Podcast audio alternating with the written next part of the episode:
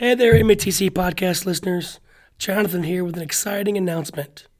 Unfortunately, you can probably tell I cannot talk and thus won't be able to fully share my excitement about this new digital content being released next week. So, I have asked my coworker Lindsay to share about this new show. Thank you, Lindsay.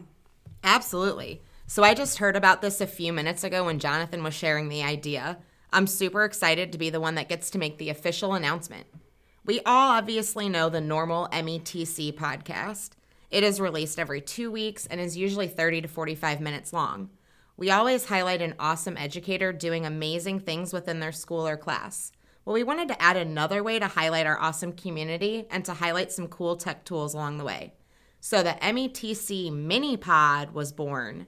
A mini pod will release every other week on the off weeks of the normal METC podcast. Each mini pod will have a community guest who will highlight one tech tool. They will share the purpose of the tool and how it can benefit teachers and students. They will also connect the use of the tool to the ISTE standards. All of this in just five minutes or less. So if you have a short commute, then mini pods are for you.